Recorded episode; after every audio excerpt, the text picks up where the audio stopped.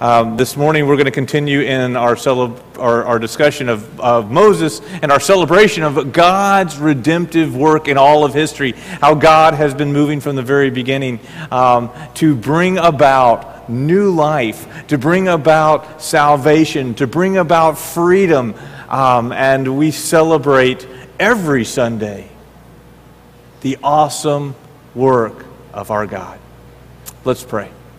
Father, thank you so much that you are our Redeemer, our Savior, our King who reigns over all things. Lord, would you let your glory be known in this place? That from your word, your truth uh, would come and penetrate our hearts, that you would move us forward, that we wouldn't be those that be quick to despair or quick to complain or quick to worry, because you, God, are an awesome God. You continue to bring about deliverance and salvation.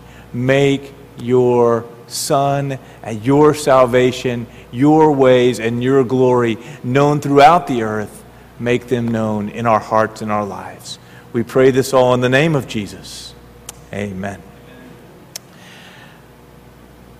Did you have a good uh, Fourth of July. We just had that. I, I, hope you had a little celebration, perhaps. Uh, you know, there's fireworks, and some of you guys went to parades, and some of you had cookouts, and some of you. Uh, I had a hot dog. I, you know, the, the, the, traditional Fourth of July kinds of things, right? We we do this and we celebrate, but so often I think we often forget, right, that when we celebrate the birth of this nation, we are really remembering a lot of the people who had to take some steps of faith had to take some steps of, wow, we're going to oppose a king. We're going to we're to try to have a, a government that's by the people, for the people. And it was a great cost that brought about that separation from England, right? I mean, there was a human life toll. We, we, we celebrated also Juneteenth, right? We, we, remember that to bring about freedom in America, they cost human lives to, to right some wrongs. Uh, sometimes we forget in our celebrations and our memorials the great human toll and, and cost that often these freedoms uh, put upon individuals that paid those prices for us.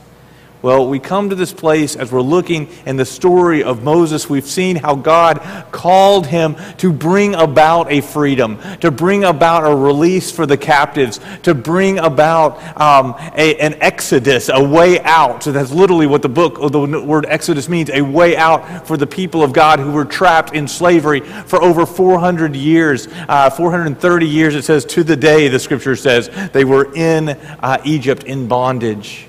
Well, today uh, we look more deeply at how God brought about that salvation, the cost that, that, that, came about as God glorified himself in the eyes not only of the Israelites, of the Hebrews, but also in the eyes of the Egyptians. So let's jump into our text this morning. Uh, my wife is reminding me, hey, stay focused. We got get, we got things to do. She, she, sometimes my sermons have been going a little long. We're, we're, we're we got to get those focused. So, Exodus chapter 4, we're looking at what it says. It says, The Lord said to Moses, When you return to Egypt, uh, see that you perform before Pharaoh, the king of Egypt, right? All of the wonders I have given you the power to do. But I will harden his heart so that he will not let the people go. Well, that's a confusing statement. I thought the purpose was to let the people go. Well, let's, let's go on, keep reading. Then Pharaoh said to, or then they then say to Pharaoh, This is what the Lord says Israel is my firstborn son, and I've told you, let my son go so that he may worship you. But you refuse to let him go, so I will kill your firstborn son. Whoa, whoa, whoa, whoa. okay. I was ready to just celebrate this nice, you know, our God is an awesome God. He's God of love. He's God. What? When I read a verse like that, I'm like scratching my head going, mm, I, I, like the God is love thing. Oh, where, wait, murder? God, what are you thinking, God? What is going on? Listen, this question has gone throughout the, the scriptures, throughout our, the Old Testament. We have seen this same question. How could our God, who is righteous and just and holy and loving and good, do things that seem judgmental. Okay, it's just judgment and wrath. Okay, it's just okay. I like God is love, right? First John. Anybody like that one?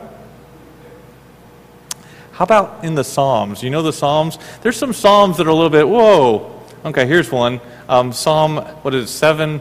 Uh, Psalm 910. It's God is a God of wrath. Our God is a God of wrath. He expresses his wrath every day. And I thought, wait, what? I, always think of God as merciful. Look at Jeremiah. Look at his, he says this. Look, Lord, you're always righteous, Lord. When I bring a case before you, you're righteous. I trust you. Yet I would speak to you about your justice. Why does the way of the wicked prosper? Why do the faithless live at ease? Or, or, look at Habakkuk. He questions God a little bit. He says, God, you are too pure to look on evil. You can't tolerate wrongdoing. So why do you tolerate the treacherous? Why are you silent when the wicked swallow up those more righteous than themselves?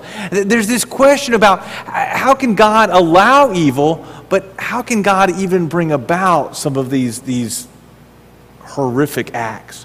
Today, we are looking at how God used Moses to bring the people out of slavery. To do so, God sent Moses with some signs and wonders. And let's just, tell, let's just be honest about what we call them. The ten what? Plagues. Plagues. Oh my goodness. Why in the world would God be a God bringing about plagues? Okay. So here's our big question. Since God is loving and He is good, I believe that. Why are his judgments often so severe? Let me give you quickly four. I, I, I, believe that we see in the scripture these four truths. That God is often using these like evils, these actions, actually sometimes as retribution, as justice for some other evils that were happening. But also a correction to show that God is God and, and to bring people into a belief in Him. He's correcting false beliefs. God actually, in His wisdom, is sometimes using some of these horrific actions to actually prevent future catastrophes. And finally, you cannot understand the actions of God in the Old Testament without understanding that it is one big story arc. That God has a meta narrative that He is telling. That God is bringing all things to be about His Son, His Son Jesus, who is ultimately the sacrifice for our sins. So let me just walk us through this a little bit in this passage where we see this. First, some, we got to realize that when God is bringing this judgment upon Egypt in particular, He is actually bringing a judgment about some pretty horrific things that were happening in the Old Testament. Look at Exodus chapter 1. We're going to move backwards in the story. Do you remember this uh, when we looked at two weeks ago? It says that so the Egyptians put slave masters over the Hebrews, right? They were growing in population. There were a large number of them, and they got afraid that the Hebrews would lead a rebellion or revolt. So they put slave masters to oppress them by forced labor. So they built these uh, cities, Pithom and Ramses, as store cities for pharaohs. But the more they were oppressed, the more they multiplied. So the Egyptians became to dread the Israelites. They made their lives miserable or bitter with harsh labor in brick and mortar, with all kinds of work in the fields. Their har- and all of their harsh labor, the Egyptians worked them ruthlessly, ruthlessly. In fact, by the end, Pharaoh's giving this command, verse 22 of chapter 1. Then Pharaoh gave this order to all the people Let every Hebrew boy that is born to you be thrown into the Nile now, that's not the uh, little swim party, right, for the preschool. No, no, no. That's not the swim. That, it's throw them in the Nile to kill them, to let them be eaten, to let them be destroyed by the elements. Throw them into the Nile, but let every girl live.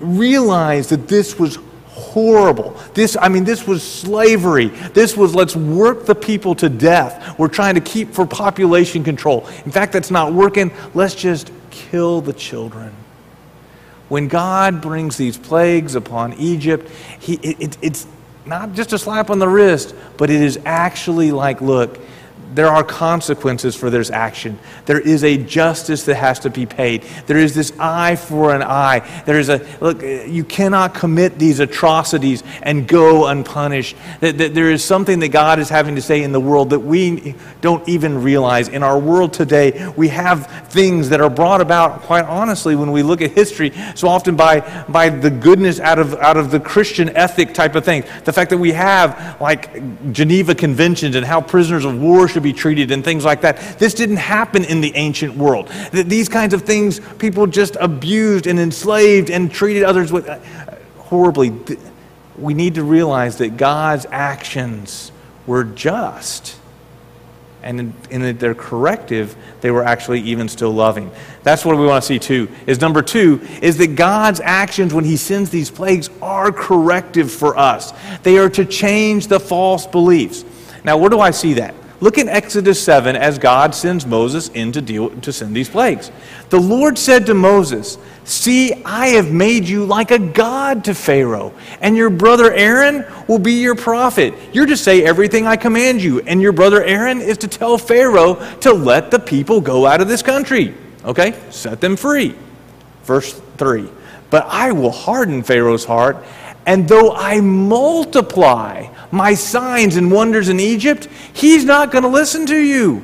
He will not listen to you. Then I will lay my hand on Egypt with mighty acts of judgment, and I will bring about my divisions, my people, the, the Israelites.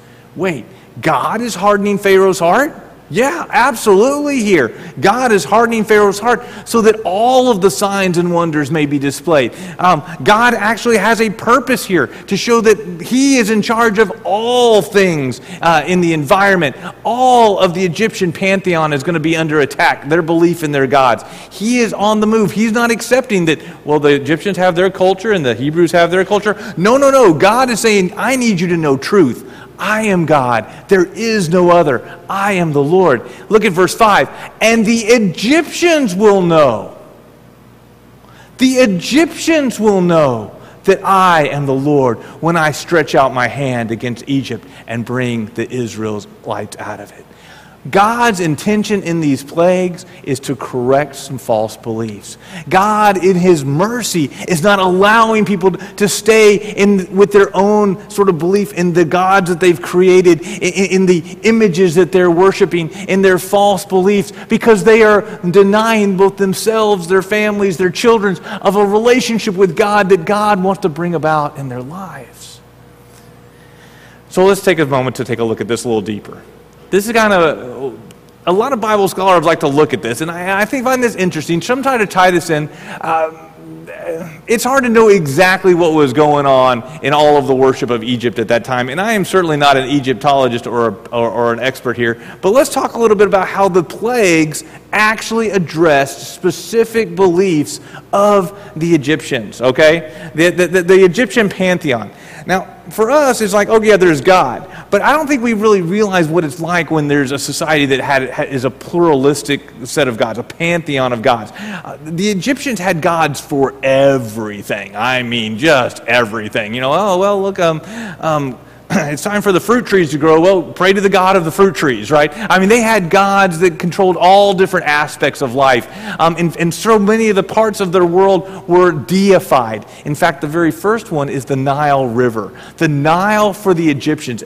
Egypt, I mean, was one of the most, was world power, biggest population country of the time. It was amazing. But they were completely dependent on the Nile River. They had a huge population density because everybody had to live near the river. The rest of the country is kind of a desert. But right here by the Nile, you had like fertile land. So the Nile they began to worship as if it were their god. As, and so the name in the Egyptian, in ancient Egyptian for the Nile, Hepti was actually a name of one of their gods that they worshiped um, because they saw the Nile as God. Well, look at this first plague in Exodus chapter 7. It says, By this you, the Lord says, By this you will know that I am the Lord. With the staff that is in my hand, Moses says, um, I will strike the water of the Nile, and it will be changed into blood. The fish of the Nile will die, the river will stink, and the Egyptians will not even be able to drink its water. Wow. They, so the Lord will be known as God in Egypt. Strike the Nile that they depend on. Change the water into blood. Now, ultimately, the people were able to go and dig for them sort of some shallow sort of pools, dig for them some wells to have drinking water. Because how long can we last without uh, drinking water? maybe three days or something. But the idea is God provided, there was a way to get water, but they were shocked the next thing that happens is this plague of frogs that God sends. It says in verse 5 Then the Lord said to Moses, Tell Aaron, stretch out your hand with your staff and over all the streams and canals and ponds and make frogs come up out of the land of Egypt. Now, this was a definitely an attack against another one of their gods. Uh, there was a god that had sort of a frog head. His name was Heket, and he was the god of fertility, right? Sort of like you would have the right number of children and the right number of frogs. All of a sudden, God showing you don't have the right number of frogs. The frogs become massively fertile. The frogs were everywhere, the scripture says. The frogs were in their houses, they were in their kitchens, they were in their beds. I, I got to be honest, I'm not a frog guy. You know, I, I know the people, you, you, you, know what I'm talking about? There are frog people. You, you, they're the ones that say, oh, look how cute they are. And they have little frog clay things in their gardens. And, you know, some people really like frogs. I, have had friends and they just, and they like little decorative frogs everywhere. I'm not a frog guy. They just seem slimy. They sort of like, they make these sounds that are like, are they burping or they i don't know what they're doing i, I just I, I can't imagine if there were frogs everywhere everywhere slimy gross, nasty. Pharaoh is immediately uh, taken aback and said, Okay, okay, look, I, am wrong here. Maybe I should let you guys go. Just pray for me. And, and Pharaoh seems to be kind of like opening up a little bit. And, and interestingly enough, Moses gives him the permission, saying, Well, you set the day when the frogs are leaving. He's like, Tomorrow, tomorrow, I want them gone tomorrow. And all the frogs, they died and they, they burned them all up. Who was in charge of fertility? Who's in charge of the Nile? It's not the Egyptian gods. God is Lord over all. The next thing the Lord says is the third plague are these plague of gnats, right? Those really nasty gnats, the thick gnats. Now, I, I, I've run into that. You, you get these, right? You know what I'm talking about when they're those little, and they're everywhere, and they're in. I always get when you're mowing the lawn and you go and then you go through a cloud of them, and you eat like a dozen of them, and you didn't mean to. Like keep your mouth closed, Mike. You know that's what you're telling me. I get it. I oh, but they're irritating gnats. It says they did this um, when Aaron stretched out his hand with his staff. He struck the dust of the ground, and gnats came came out on all of the people and the animals. All the dust throughout the land of Egypt became gnats. And the magician said to Pharaoh, they couldn't do anything like this. They said, This is the finger of God, Pharaoh. This is not us. This is not some magic trick. This is, this is beyond our, our understanding. But Pharaoh's heart was still hard. He would not listen, just as the Lord had commanded. The Egyptians had a god of dust and dirt. his name was Geb. And he was in charge of all the dust and the dirt. And all of a sudden, it had become gnats everywhere, filling the world. Okay. These were plagues of inconvenience in some ways. I mean, they were bad. I mean, I'm telling you, I'm grossed out by the frogs. I hate the gnats.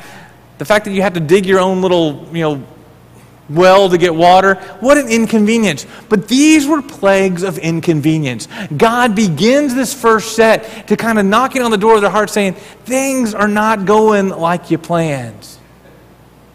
Things are not going the way you would choose. Wake up. I am the Lord. Recognize me. You guys ever have things not go the way you want? I do. right? We all have those inconveniences. It's like, oh no, I forgot to put gas in the car when I'm late. Oh no, I forgot to, you know, oh goodness, what's happening? You know, there's always the things that kind of come that are those frustrating things. I was talking to a friend yesterday, a young man, he was talking about interest rates. Anybody excited about interest rates? Sometimes when you're making money, yes. When you're buying a house, no, right? I mean, there's the ups and downs in the world. And it's like, oh, for some people it's convenient, for some people it's not. And it's like, oh. And he began to talk about, I don't know how we're ever going to make it. How are we ever going to buy a house? How is it everything? People who are young were doomed. And I'm like thinking, I remember when it was eight and an eighth, man. That's when I first bought my house, you know. And my parents were like, I remember when it was 17% to buy a house. I remember those days when it was like a credit card. I, We've survived, culture has gone through, right? But there are inconveniences in this world. And, brothers and sisters, sometimes those inconveniences, I think the Lord, I'm, I'm thankful. This young man was talking as if he wanted the world to be perfect, like no problems. There would just be an abundance of wealth. No one would have to pay for everything. Everything would be good. And I kept thinking, I don't know that that would be good for us. We need to remember that God is God. We need a little bit of dependence in our life that the sovereign Lord is ruler of all things, that the Lord is the one who brings wealth, the Lord is the one who brings prosperity. It's not my job, it's not my nation, it's not my country, it's not my 403b, 501k plan. It's 401k. It's not any of those things that I can trust in. It is God who is God. The Egyptians needed to realize by these plagues of inconvenience that came that God is God over every aspect of life. It is not their ability to control the where the canals are from the Nile or how they can maybe reduce the population of the frogs. They can't worship their gods and, and, and think that it's okay because we have our own gods too. It's our nation or our country or our economy or our we can't be dependent on those things. It is Lord. And the Lord sent these first plagues that were inconveniences upon the Egyptians, and pretty sick inconveniences, pretty serious inconveniences, to show that He is God. Well, the plagues didn't stop there, right? We had three more plagues. Uh, there were actually ten in all, but three more plagues that become plagues that are not just inconvenience, but they actually start to do harm. Uh, the fourth is a plague of flies. Once again, nasty and bigger than the gnats. He says uh, in verse 8, God is speaking, he says, If you do not let my people go, I will send swarms of flies on you and your officials and in your house and your houses, and the houses of the Egyptians will be full of flies, and even the ground will be covered with them. But on that day, he says in verse 22, I will deal differently with the people of the land of Goshen, where my people live. No swarms of flies will be there, so that you will know that I am the Lord in this land. I will make a distinction between my people and your people. This sign will occur tomorrow. Okay. Again, the Egyptians had a god. His name was it's either Khepri or Kheprer, uh, but he was supposed to be their god of creation and of, in particular, beetles and flies. They liked beetles for some reason. I don't really like beetles, but flies. And, Khepri had uh, the image of, had the head of a fly. And, and so uh, this was an attack on, on the belief in there would be some other God who would be in charge of creation. Oh, no, no. That God is not in charge. The Lord, He is God. He is God in this land. And in these next three plagues, we see that not only is it inconvenience for everybody, and we need to realize that sometimes God's judgments come on everybody, and it's on a whole nation or on a whole world. And it doesn't matter if you think you were the righteous person, hey, the judgment is still there. Here, we see this judgment saying God's making a distinction between the righteous, between his people, and, the, the Egyptians in this category. And in the next several, he does that. God begins to separate out to show that, look, the blessings come with people who know me, the blessings come from obedience and disobedience leads to destruction. Here, he said, you, so that you will know that there's God, that I am God in the land. Not only did he send flies, but the next was an attack against their cattle and livestock. It says in verse 6 um, On the next day, the Lord did all this. All the livestock in Egypt died. Not one animal belonging to the Israelites died. He made that separation again. Pharaoh investigated and found that not even one of the animals of the Israelites had died. Yet in his heart was unyielding, and he would not let his people go. Hathor was the goddess of protection and she also, in the Greek pantheon, had the head of a cow. This was an attack against their beliefs that they could be protected by their gods, that their gods were somehow in control. The Lord is Lord in the land, He's Lord over all things. No protection other than the Lord. Your wealth is not your protection, your nation is not your protection. God is our only security. Here, the Lord is beginning to again show that distinction between His people and the people that were not, didn't know him.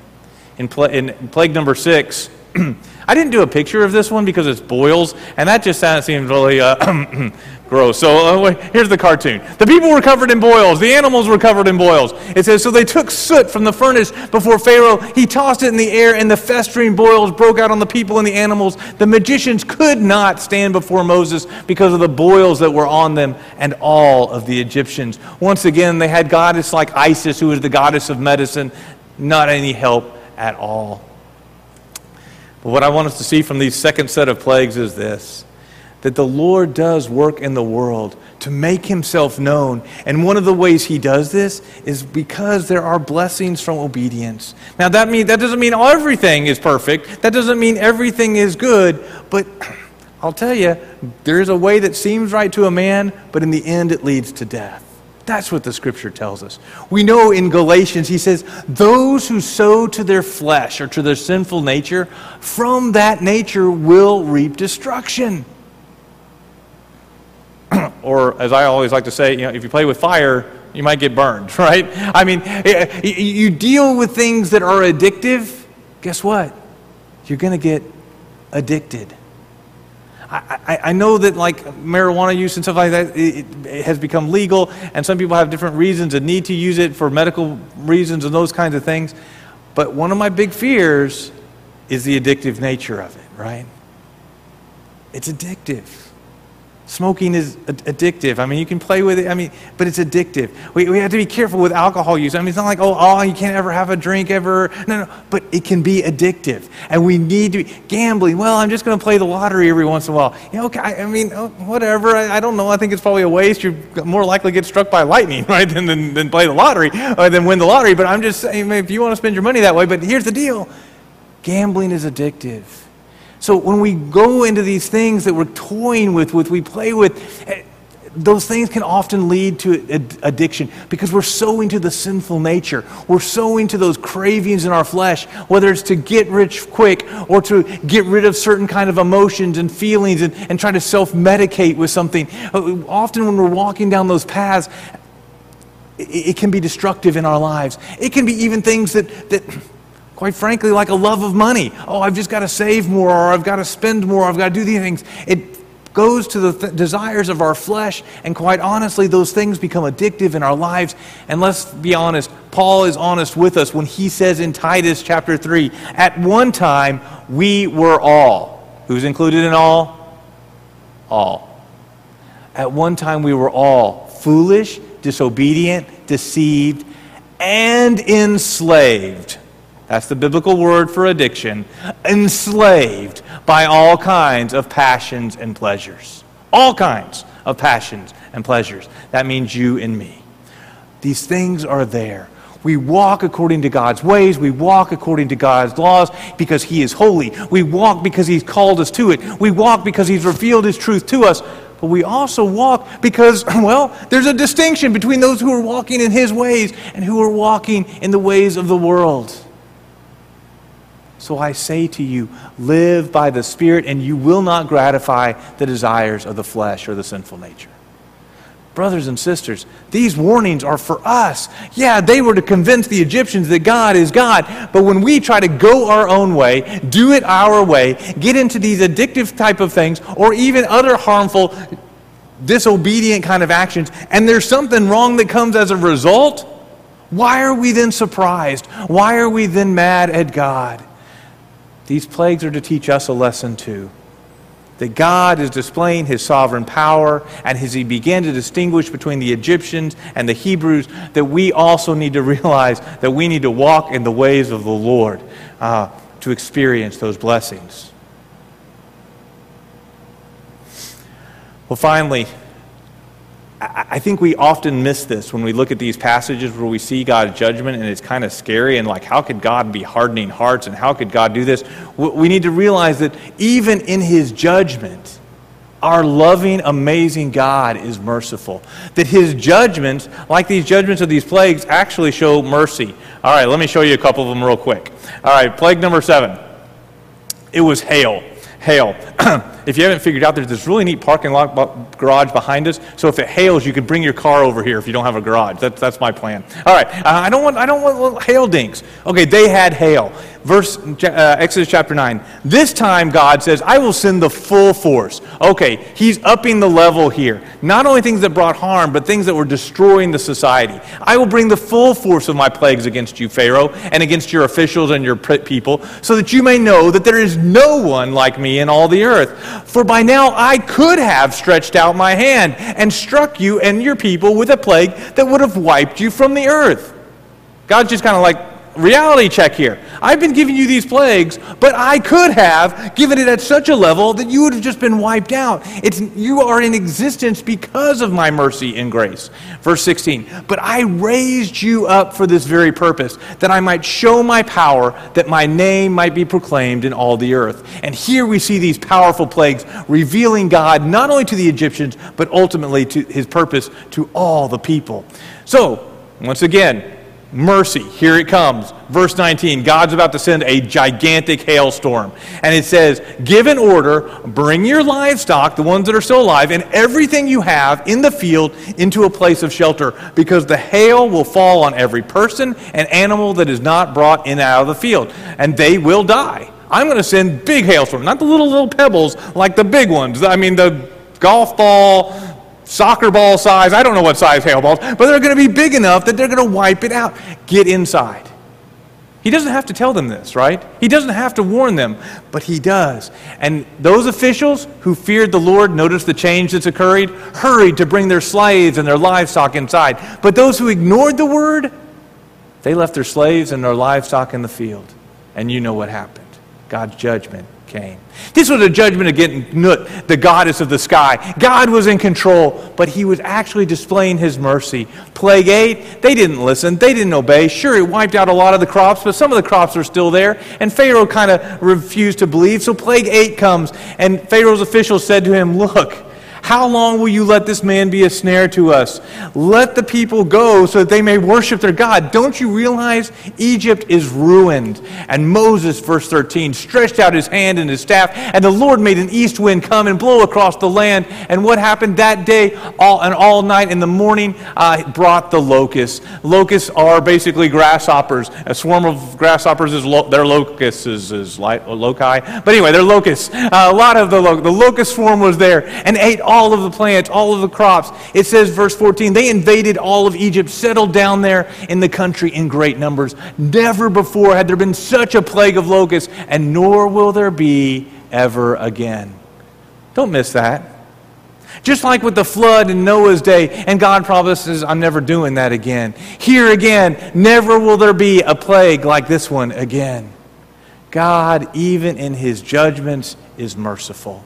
As he basically destroyed the economy of Egypt at this time, uh, not only was he ex- destroying uh, the, the, the, the, credibility of Seth, the goddess of, of crops and the goddess of, god of disorder, God was creating this chaos of time to show that he is God. But even in his mercy, he promises never to do it again. The final plague uh, of this series is, is darkness, and it says this verse chapter 10. So Moses stretched out his hand towards the sky, and total darkness covered Egypt for three days. No one could see anyone else and move about for three days. Yet all the Israelites had light in places where they lived. I don't even understand how this worked. I mean, could you just like, was there like a line like, here I can't say anything, and oh, I'm in the Israelite land, and now there's light? I don't know, but God is God, and He can do it any way He wants to there was darkness in the land. This is apocalyptic fear. Not only is the economy ruined, not only do you, uh, we don't have anything to eat anymore, and we're going to have to go buy food somewhere else. Not only was there panic in the land because the fish are gone, the, the, the, the cattle are gone, the, the crops are gone. Not only, but now there's just darkness. Like I just literally can't see for three days. I can't move about for three days. How do I do anything for three? The people were in total disarray. Well, we got to realize that the sun god uh, Ra was the head of the pantheon for the Egyptians. He was their highest god. Was there any doubt in the people's mind that the Lord, He is God? God displayed His mercy even in judgment. It only lasted three days.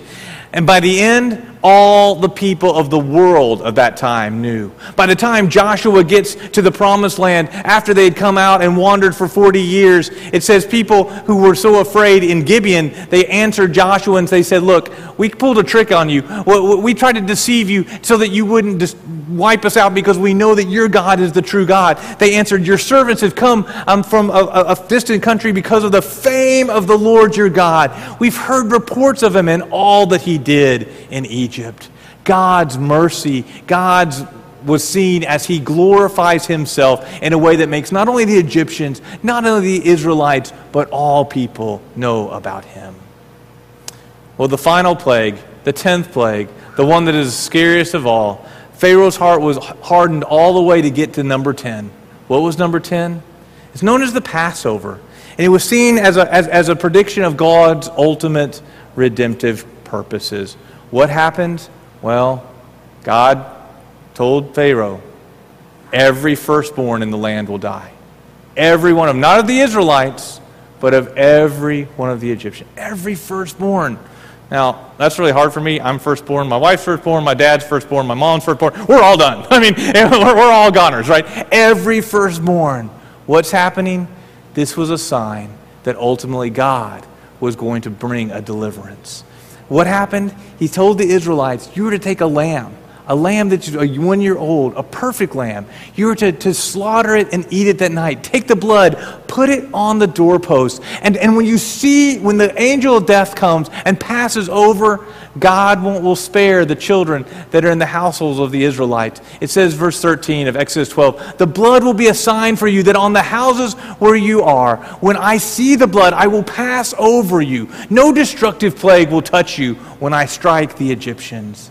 This was a sign that in the same week, the, for the Jewish people, they celebrate this every year, this Passover, all of these plagues that happened to bring them out of slavery. And on the same week of celebration, Jesus was put on the cross as that sacrificial lamb. Jesus was the one whose blood was put in our place so that the angel of death passes over us, that our salvation is secured because the penalty has been paid. God has taken it away the blood will be a sign to you. In 1 Peter, it says this For you know it was not with perishable things, such as silver or gold, that you were redeemed from the empty way of life that you handed down from your ancestors, but with the precious blood of Christ, a lamb without blemish or defect. Brothers and sisters, we have in these stories horrible acts of God, righteous acts of God acts of God that brought about a salvation for his people, but also salvation for the world, that the world would turn and know that God is God. And that for us now we can see his work in all of history. That the Lord was preparing signs and wonders to show that he would send his son to be the sacrificial offering in our place, to die on the cross for us. Brothers and sisters, these acts of God in, for the, against the Egyptians were not just against them, but they were to show that He could bring salvation for us as well.